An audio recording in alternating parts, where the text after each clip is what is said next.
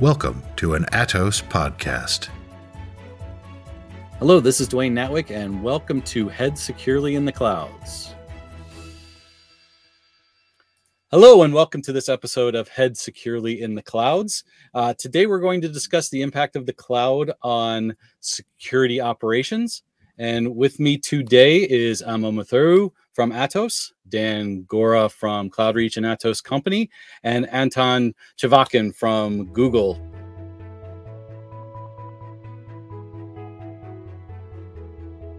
I'll leave it to everybody. Anton, why don't you give a brief introduction of yourself and your role at Google? Sure, that's easy. I work for Office of the CISO at Google Cloud. That's an organization that's focused on research, advisory, guiding clients, and of course, providing internal insight on security as well. So probably one of my claims to fame is, of course, that I've been at Gartner before I joined Google through a Chronicle acquisition. So I spent 8 years as an analyst, having fun in various domains, including security operations, data security, touching on other areas like cloud security, and even PCI compliance. But don't hold this one against me. All right. Thank you, Anton. Amo, how about yourself? Hello. Hi. Hello, Dwayne. Hello, team. My name is Amo Matharu. I'm from Atos. I lead cloud security within our cybersecurity business. Working with clients and partners and really helping customers overcome the challenges around adopting cloud securely. And it's great to be on this podcast. Thank you, Amo. Dan. Thank you, Dwayne, and nice to meet you all. I'm Dan Gora, and I'm currently a cloud security practice and architect lead at CloudReach, an Atos company.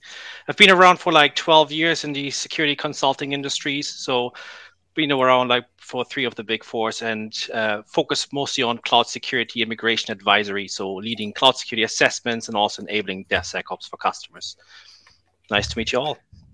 Thank you very much, Dan. And for those of you, if you're tuning into this podcast for the first time, I'm Dwayne Natwick. I'm the host of this podcast, and I am also the global cloud security tech lead for Atos in our cloud security group, working with Amo and the rest of the group in terms of security strategy, security development, portfolio development, as well as working with customers for handling their managed cloud security needs. So thanks everybody for joining, and let's jump right in. As previously mentioned, the cloud and companies migrating to using more cloud services has changed the face of traditional security operations and the Security Operations Center, or SOC.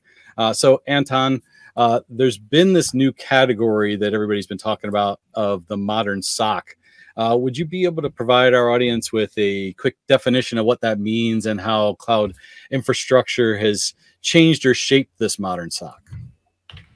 So I want to first gently push back, and maybe this is my Gartner past talking, because when people hear a category, they sort of expect that there would be some kind of a new tool category to buy, or a new market, or a new 4-letter acronym like CWPP, or a new 5-letter acronym, CNAPP, or something. So I'm almost, at this point, I'm almost allergic to the word category, because I know that the next line somebody says, and why do you analysts make so many categories? So, and of course, I'm not an analyst anymore. As our podcast would say, I'm a reformed analyst. So that means I don't get to make categories. But with that somewhat long intro, I wanted to say that when I first started talking about a modern SOC, probably around 2016 in a Gartner paper that had modern SOC, I don't think it was in the title, but kind of in the abstract. We just felt like we need to modernize the concept of a SOC, because when I was an analyst, I saw a lot of organizations build security operations centers, say in 2016, 17, using the absolute best insight of 2002. Back in 2002, there was a really good paper written by somebody from, please don't laugh, ArcSight. And it was actually really cool for 2002. It was innovative, it was smart, it was well written. And in 2016, 17, I've seen a lot of SOCs that consciously or unconsciously just follow the same blueprint. But my impression was that in 2016, it's like a decade and a half since that paper was written. So they're kind of using 15-year-old best, but 15-year-old insight to build a SOC. And I started being curious. So maybe they're right. Maybe nothing changed. Maybe the best SOC advice from 2002 is perfectly applicable. But my intuition, my analyst intuition was telling me that it's not the case. Some things clearly should survive, but some things probably didn't survive.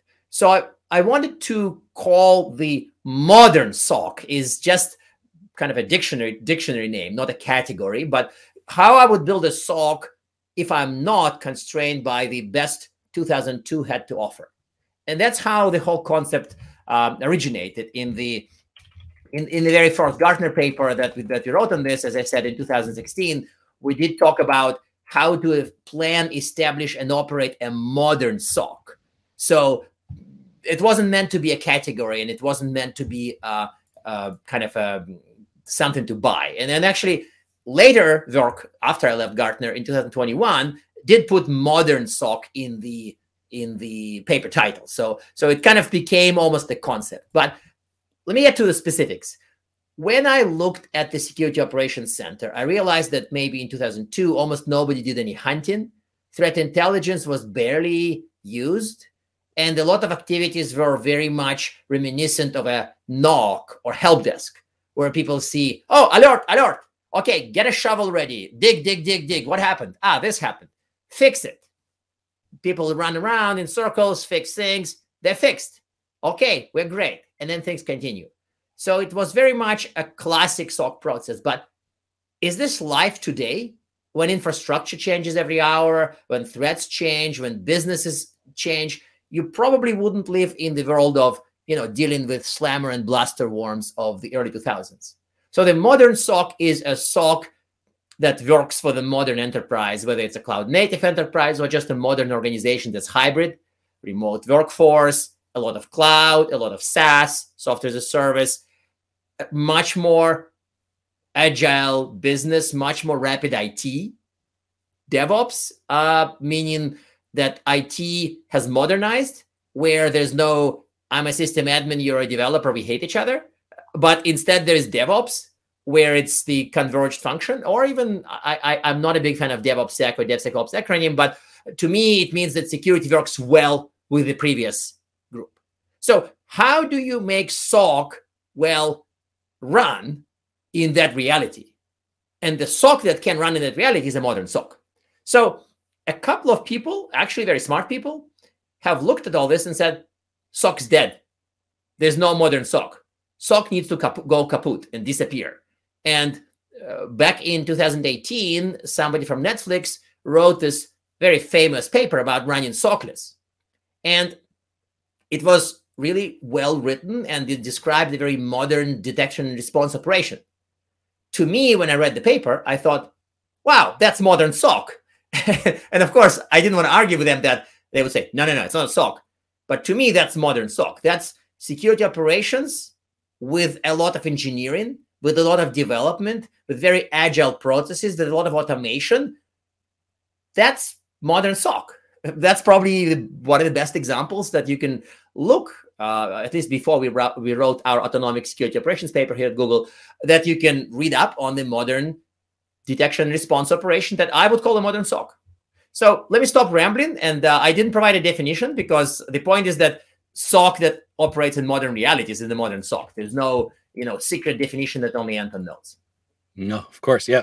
Very, very insightful and great information. Amo, let me shift to you from the perspective of a managed security service provider, with what we say is 16 SOCs across the world. How does this concept of the modern SOC and cloud shape or adjust how Atos supports customers within the managed security services area? Yeah, I think it's, first of all, there's a bit of confession time, isn't there? We need to have. I think this industry around SOC and SIEM has had a bit of a bad name for itself. Of the, you know, under delivering on the promise has historically been the trend, and I think I think organizations are a bit more savvy now, and I think whenever we see customers who are looking at modern operations and a SOC, I think the key driver for them is really understanding what the business value is going to be and how quickly they can see that as well. And I think one of the things that I see cloud has enabled, or the cloud technologies has enabled, is this, I guess, acceleration that the SOC and SIEM ecosystem needed in order to really be something that can add business value, can grow with the business, and be as flexible as it needs to be. I think gone are the days where we used to have big databases just throwing loads of logs, and then some crudely written rules which would try and surface something of interest to have a look at. I think the use of these technologies have impacted, I think, our SOC can operate now in a number of ways. I think scalability is a big thing that it's enabled, not just for service providers such as us, in order to accommodate the growing data deluge that's out there now. I think from a customer's perspective, they always used to be a ceiling around, how many logs can we throw at it. I think there's still an argument to understand, are we sharing the right information as opposed to sharing everything? And that's an important, a very business and a data-driven decision that you need to understand. But I think the scalability that cloud provides is an important. I also think that with this cloud-like architecture, I think flexibility and the ability to pull in more information in a more agile way is certainly a great addition, and something that we do see a modern SOC, consisting in the ability to ingest through API and other sort of means, as well as make more traditional, log collection and other sort of means, is a really important way to, be able to handle this hybrid organization that you now have, where, there is a move to the cloud, but there will always be some elements that will be outside of the cloud, and a modern SOC should be able to cope with both of those and not just focus on one.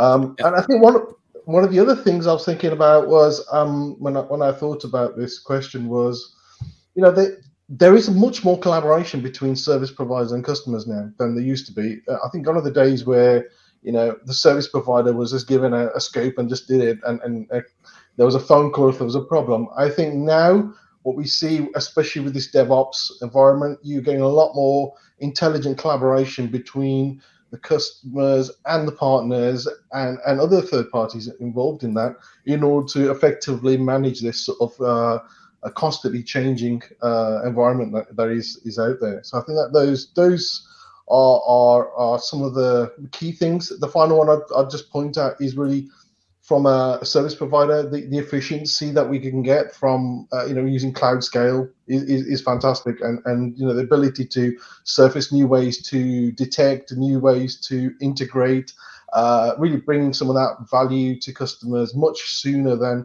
was possible in the past. I would say these are the key things that I can think of when it comes to how it's transformed what we do for our customers. I just want to confirm one point about better working with a service provider. So this was the bane of my existence at Gartner, when people really did treat an MSSP as kind of a, I don't know what's the European analogy, like a Coke machine, where they throw money in there and the Coca-Cola comes out. So they think, I'm going to throw money in my MSS, and security would come tumbling out, and I'll grab it and I'm secure. And so that's exactly the model they assumed. And it just ends in a disaster. Yeah. And so I tried avoiding using the dreaded overt outsourcing, because when people think outsourcing, sometimes they think that. So I tried using the term jointly operating or joint ops. And yes, this acronym did not stick. So it wouldn't sound cool if you use it, but when I meant that you really do operate jointly with the MSSP, and that's the only model that works. And if you try to pretend you pushed security to them in exchange for money, it would end well. It would end badly, and it just universally ends badly if that's the assumption by a client. So cloud doesn't really change that, but to me, cloud, to me, enhances, it makes the good model better and the bad model worse. So it's kind of an amplifier of that. So if you operate in the cloud, you do want to have probably joint custody of some of the controls. Your engineers need to make changes quickly, but MSS engineers need to be able to make changes quickly to protect you. So it's kind of interesting how cloud just amplified the challenges and the advantages from the past. I don't know. New thought, maybe. Yeah, definitely. Yeah, definitely. There's like you said, that joint custody, and there's definitely a pro and con to it all, right? One of the previous podcasts we talked about the difference in security in a on-premises type of, you know, you've got the physical control over your data center versus the cloud and the things that you have to consider. So that's definitely something,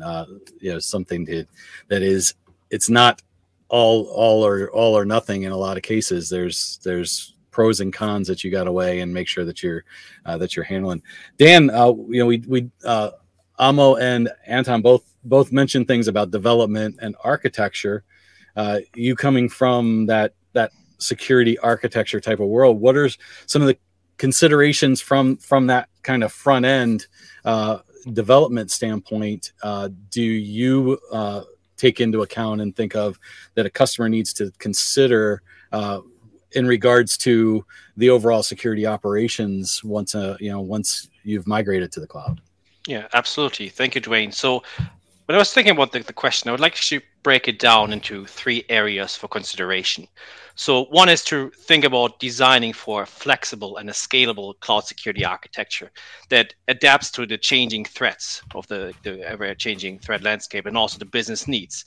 So in the end, cloud security architecture needs to align with organizational policies and also comply with external requirements to efficiently operate and to enable the business.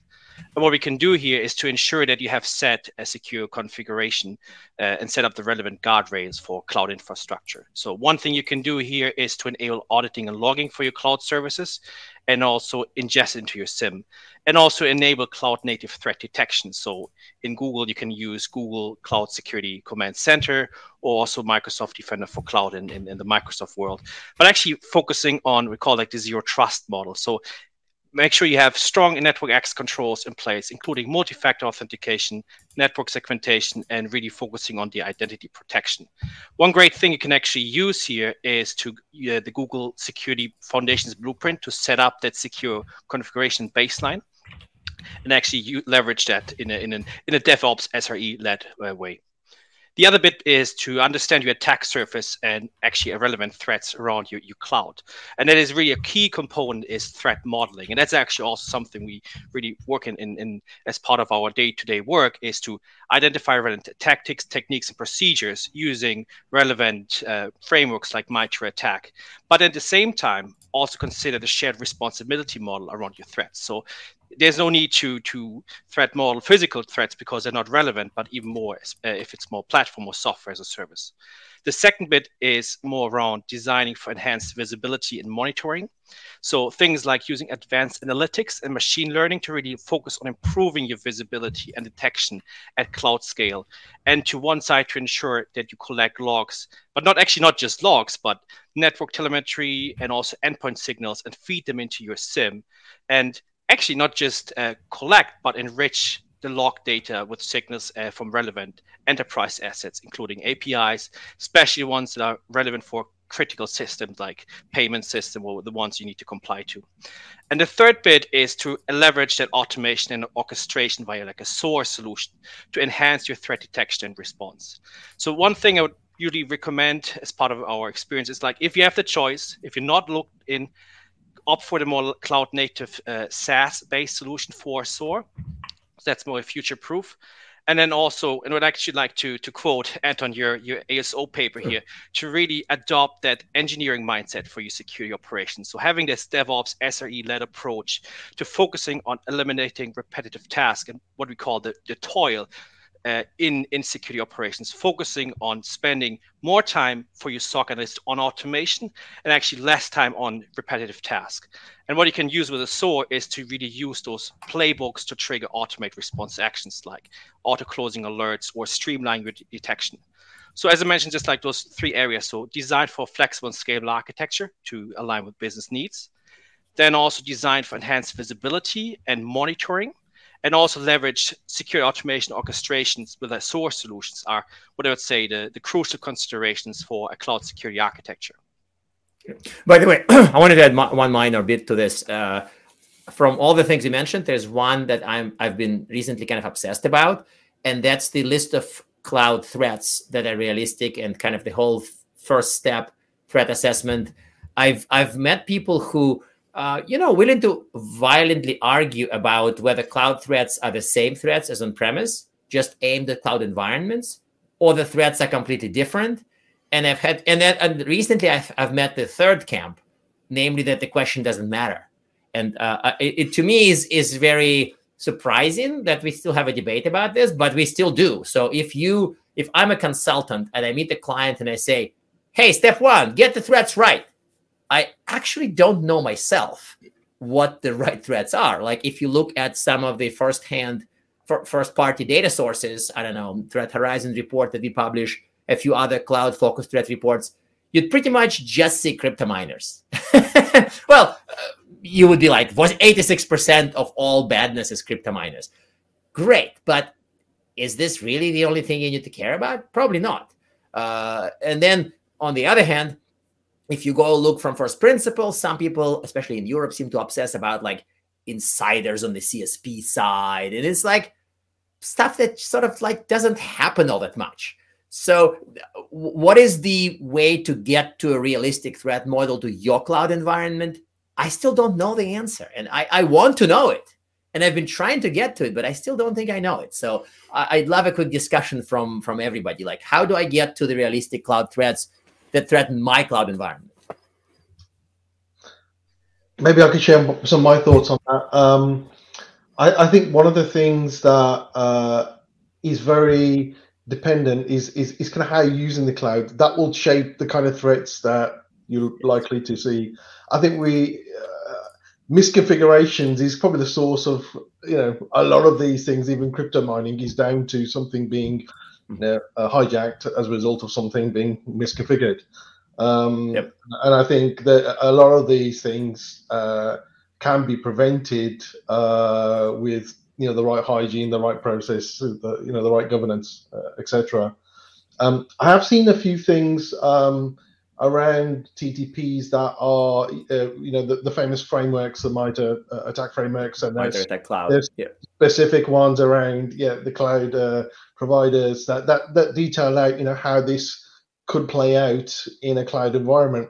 And I think that's the closest that I've seen to understanding kind of how a problem could develop beyond something being hijacked and where it could lead to as a result of that. But I think, ultimately, I don't think there's a one answer fits all solution. I think it's a case of belts and braces, but really understanding how you use the cloud is the most important part, because unless you understand, you can't protect, and you won't see, you can't protect, you can't put the right controls in, you can't put the right checks and governance in. And I think for me, that's really the important problem. But the problem with that is, I guess, a lot of customers and organizations struggle to understand really how the cloud is being used, and that's where a lot of the people like us, as well as solutions out there, will help surface some of the information about, well, this is the reality of what's happening out there today, and how we can help to bring some control around that and put some policies in place that can help you use it in a more governed manner. So I guess the insight, the big insight from this is that you really should not talk about what threatens your cloud unless you first think, how do you use cloud? Because if I am an extreme lift and shifter, I just copy my service from a data center to the cloud, my threats are the same because my IT is the same and everything's the same. It's just located elsewhere. But if I'm a cloud native and you try telling me that, oh, your Windows machines may be infected by viruses, and then be like, what are you talking about? I'm using microservices. There's none of the stuff you're describing. So I guess usage predates threats in this case, right? Is the insight. Absolutely. It might be, it does, yes. Yeah. Yeah, and just also extend also what Amo said is really focusing on your industry and also the business that you're in. Mm-hmm. Understand the relevant attack surface, as mentioned, like infrastructure, platform, or software as a service, and having like a threat library. So we just mentioned like MITRE ATT&CK has released an IaaS-based cloud metrics that is very helpful for lift and shift migrations. Mm-hmm. But actually, there's also very specific ones that you actually need to get some reports on in detail. But really having that established threat library in place that is relevant to your organization will help you set up for success, I would say. Makes sense. Yeah, very, very good. Well, let's move real quick into kind of our last question here today. Anton, I'll bring this to you first, and I'll bring this to the rest of the group, Amo and Dan, to also answer, and then we'll get a nice list here for everybody. Hopefully, what are two, and we kind of maybe hit on some of these in our conversation, but what are two of the most important considerations that a company should understand in terms of running security operations for a cloud or hybrid infrastructure? Kind of goes along what we were just talking about in terms of your threats and understanding your threats and things in both types of infrastructure. So what are your thoughts there, Anton? So I had a presentation on this somewhere, and it was kind of mostly meant to inform and enlighten them or traditional SOC about how to cloud. So basically like teaching cloud to a SOC manager. And since you're asking for like a couple of pithy points, the one pithy point I made in that presentation, I want to repeat here, is that I've said at the end, hey, if you remember one thing from this presentation, you should probably learn IAM.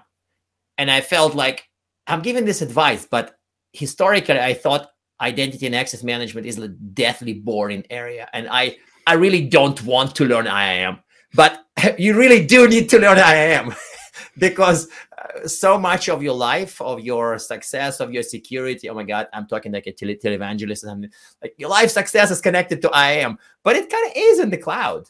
And knowing how we do IAM versus how the other two guys do IAM, how Amazon does IAM, how Azure does IAM, and where you would make mistakes and who gets access to what. Ultimately, without it, you really can't SOC. You can't DNR. You can't do detection, because if you don't know the lay of the land of identities and privileges in the cloud, the whole thing would look like you're trying to, do something mundane but on Mars. It would just not look. The reality would not match. But if you do understand roughly how privileges, access rights, resources, projects, and all that other terms in terms of identity access operate in your chosen cloud or clouds, your SOC experience would have a much better shot at detecting the relevant threats and actually getting the telemetry. So there may be many other things, but I want to obsess about this one, and because it was also difficult for me personally, because I was like, I don't want to learn IAM. IAM is boring. IAM is about password changes. And then people told me, Anton, you're stupid. No, you really shouldn't say those things because they're wrong. And there's a huge universe of things, and it's a very different universe in the cloud. And I now fully embrace that view, is that you would want to understand this. Sure, there are other things like the threat model. Probably number two would be what we discussed a few minutes ago about the threats, because ultimately if I am the traditional SOC manager and I'm stuck and I'm handed cloud on a platter and I'm told, hey, do this too, include it in your scope mission, I probably want to know, okay, but what kind of badness I should watch for? Like, what are the threats? So the threat question comes up right away. And I would leave it to those two. I am lay of the land, mechanics, principles, technologies, and trying to get as close as possible to an answer about what are my cloud threats. These are my two. Very good. How about you, Amo? What are your thoughts? I can just feel some of my colleagues who are working out identity practice just sort of Hearing what you're saying, I know they're doing the wave. They're doing the wave now. They waited years for identity to just rise to the very top. But it's funny. Also, it's deadly serious. Identity is a serious thing when it comes to the cloud, and I fully agree with what you're saying. I guess if I had to choose two, maybe the ones that I would choose are. One that's really important, and I've heard it from the very start, early days of cloud security, and it's all about visibility. You can't protect what you can't see. You can't do threat models against something you can't see. So visibility is absolutely key. The good news is that cloud gives you really good visibility. The control plane, the management planes are all connected, but you need to know about those first of all. And you need to be able to hook into those. That might be your cloud environment, but most organizations will have some kind of a hybrid architecture. Having that visibility, not just in your cloud environment, but all your environments, wherever they may be, across your enterprise, your data center, your rooms, machine rooms, etc. It is a really important part of what an organization should think about around hybrid infrastructure. So I think visibility is important, and especially when you start thinking about SaaS as a service models. These are users developing things and accessing things straight through browsers. And now no code environments, what is going on behind that as well. All of these fantastic business enablers bring on their own challenges around how does an organization get visibility and a sense of control around some of those. The other one might be a bit controversial, but I also think most organizations will benefit from having some kind of framework to adopt when it comes to a cloud security strategy. And one of the things that we've done through our dialogue with customers is thought about how can we make cloud security a bit more simple, and how do you think about the right process steps you need to follow in order to at least have an approach that you can adopt. And we thought about it in a number of ways. We came down with three simple steps: prevent, protect, preserve. And what that is simply an approach that you can adopt to really think about your cloud security and anything you're doing in the cloud in a very cyclical fashion that will help you. And when I was thinking about this first, I was thinking about healthcare actually. And I was thinking, prevention is all. We're always told by doctors, prevention is better than cure. Living a healthy lifestyle, eating well, all those sort of things. You want to prevent as much as you can from occurring, minimize the attack surface, minimize the misconfigurations, etc. So I think prevention in this context is very important. So having that framework with prevention at the very beginning is important. Then I was thinking about protect is kind of, if I use the healthcare analogy again, is a bit like having medical insurance. You can't prevent all risks, all problems healthy. There's going to be a problem at some point. Have you put the right protections in place? Have you got a health insurance policy? Have you got cyber insurance policy? Because you want to minimize the impact of a problem when it does occur, because that's what will really hurt. So that that's the protect part. And then the preserve part is really about having regular checks. Is everything working as you expected? Are you seeing the desired results? The regular health check in this case, seeing the doctor just to get a forewarning of something that might be a problem in the future.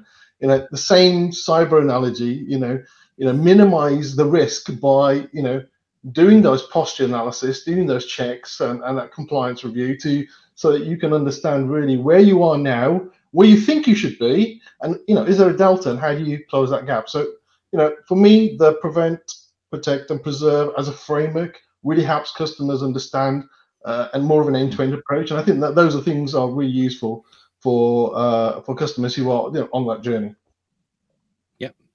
Thanks, Emma. Dan, how about you? What are a couple of closing points and considerations that that companies can take into account? Absolutely. So I would also say, you know, what's been said also by Anton and Amo, really focusing on those basics. So first of all, understand your security posture. So, you know, prevent, protect, preserve, and how this actually aligns with your business model, with your security strategy, and also having the skilled people and streamlined process in place that is aligned with your cloud service model. So if you have IaaS, if you have platform as a service, if you have software as a service.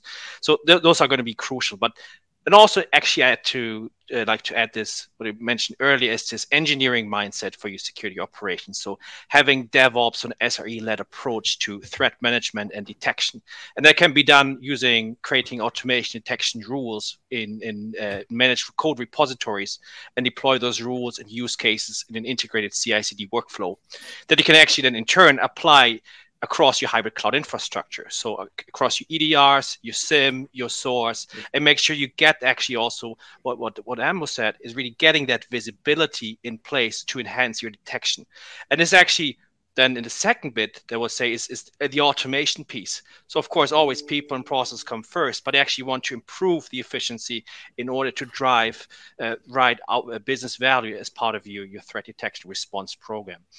So what you can do here is leveraging AI and machine learning to get this visibility, and also leverage cloud-native security solutions like a SOAR solution to improve the efficiency of your security operations, and focusing in the end, really reducing the toil or those low-value repetitive tasks, and having your time spent by your SOC engineers, analysts doing actually automation work and improving the efficiency for that purpose. So really focusing both on the fundamentals, the security posture, but then also adopting an engineering mindset, and then actually leveraging automation to increase your visibility.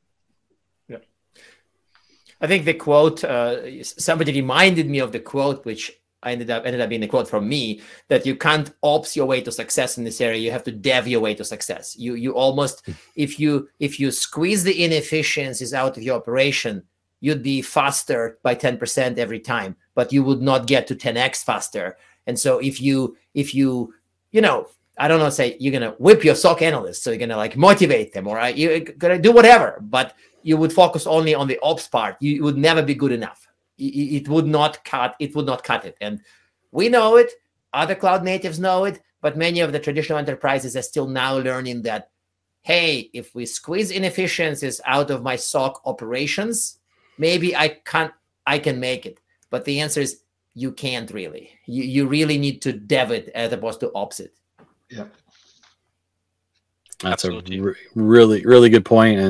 And to use Amo's healthcare analogy, preventative care isn't always comfortable, but it's necessary. so those are always things you got to think about, even from a security standpoint. Moving to those modern dev and security operations. It's a big organizational change in mindset, and it's not something that's comfortable, but understanding what needs to be done, understanding those inefficiencies, I think are a big, a big first step from my view. And then the first step is admitting you have a problem. So. Yep. But with that being said, we're coming close to time here, and I want to thank Anton, Amo, and Dan for joining me today and providing your great insights and experience. So I hope to have you again on future episodes. So thanks everybody, and until next time, keep your head securely in the clouds and work on those new modern security operations. Thanks everybody. Thanks. Thank you.